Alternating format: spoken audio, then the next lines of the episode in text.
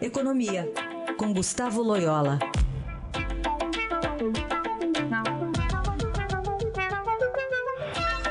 Bom dia, Loyola, tudo bem? Bom dia.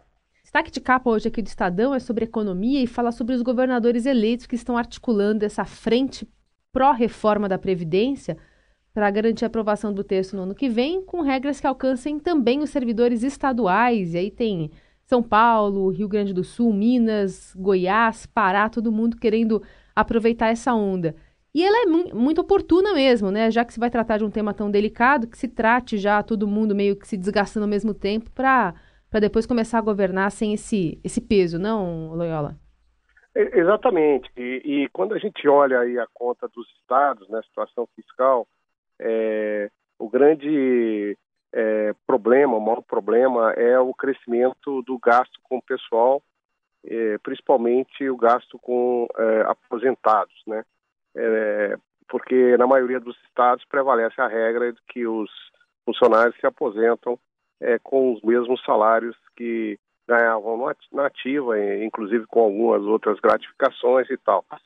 E na medida em que o número de aposentados cresce proporcionalmente aí é, ao número de, de empregados na ativa, né, de servidores na ativa, isso vai gerando um peso morto na, na arrecadação dos estados, na, na, na, nas contas dos estados, e o que se vê é que começa a sobrar cada vez menos dinheiro é, para atendimento aí das necessidades da população, como educação, segurança, saúde, né, e também para investimentos em infraestrutura. Né? Então, é por isso que muitos estados estão quebrados, como Rio de Janeiro, Minas Gerais, e precisam aí de, da reforma da Previdência. Sem a reforma da Previdência, é, dificilmente vai se conseguir equilibrar a conta dos estados e a gente vai ficar vivendo aí, ou eles vão ficar vivendo à custa de socorro do governo federal, cujas contas também não vão bem, né? Então é um, uma situação que,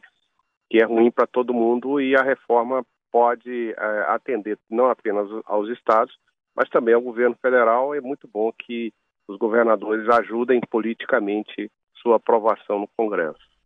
Loyola, aproveitando isso que você falou desse socorro aí, que sempre vem, né? Quase sempre vem do governo federal. Uhum. No para o futuro governo, pelo que você está vendo até agora na transição, muda essa política ou alguma chance desse socorro ser mantido ainda?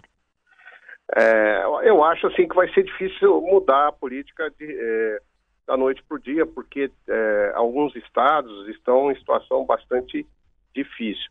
É, é, claro que tem alguns sinais melhores, por exemplo, a economia deve é, crescer mais o ano que vem, isso significa arrecadação maior é, de ICMS para os estados, também de royalties, né? A produção de petróleo deve crescer.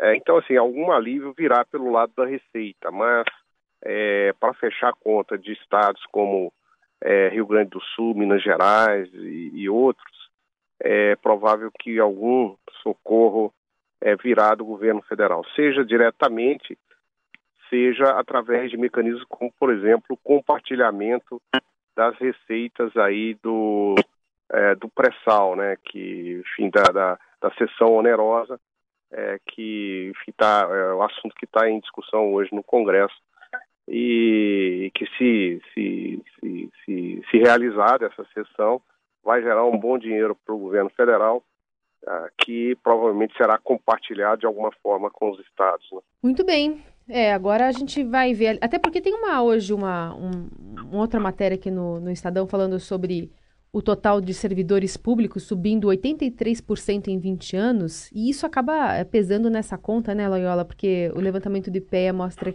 é, Sim, a, que, a, que a conta vai ficando cada vez maior, não há previsão de, de melhora, a gente está falando de funcionários da ativa, funcionários inativos, mas que vão precisar receber e se não começar a enxugar agora, vai ficar só maior essa, essa conta, né?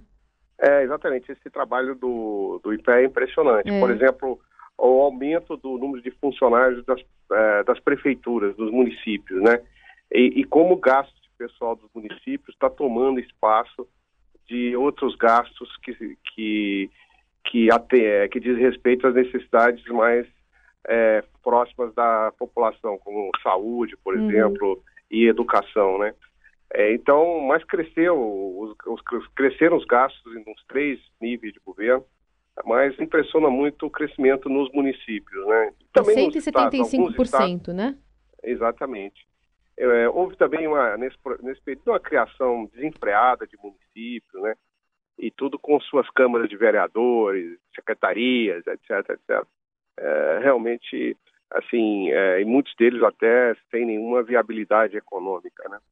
Realmente é um festival de gastos aí que está cobrando um preço muito grande é, da, da população brasileira é, principalmente porque o Estado, o, o, governo no Brasil, ele não atende às mínimas necessidades da sua população. Muito bem, esse é Gustavo Loyola, aqui na nossa programação da Rádio Dourado, analisando esses dados aí e desafios né, do futuro governo Bolsonaro em 2019. Loyola, obrigada, viu? Até mais. Até mais, velho.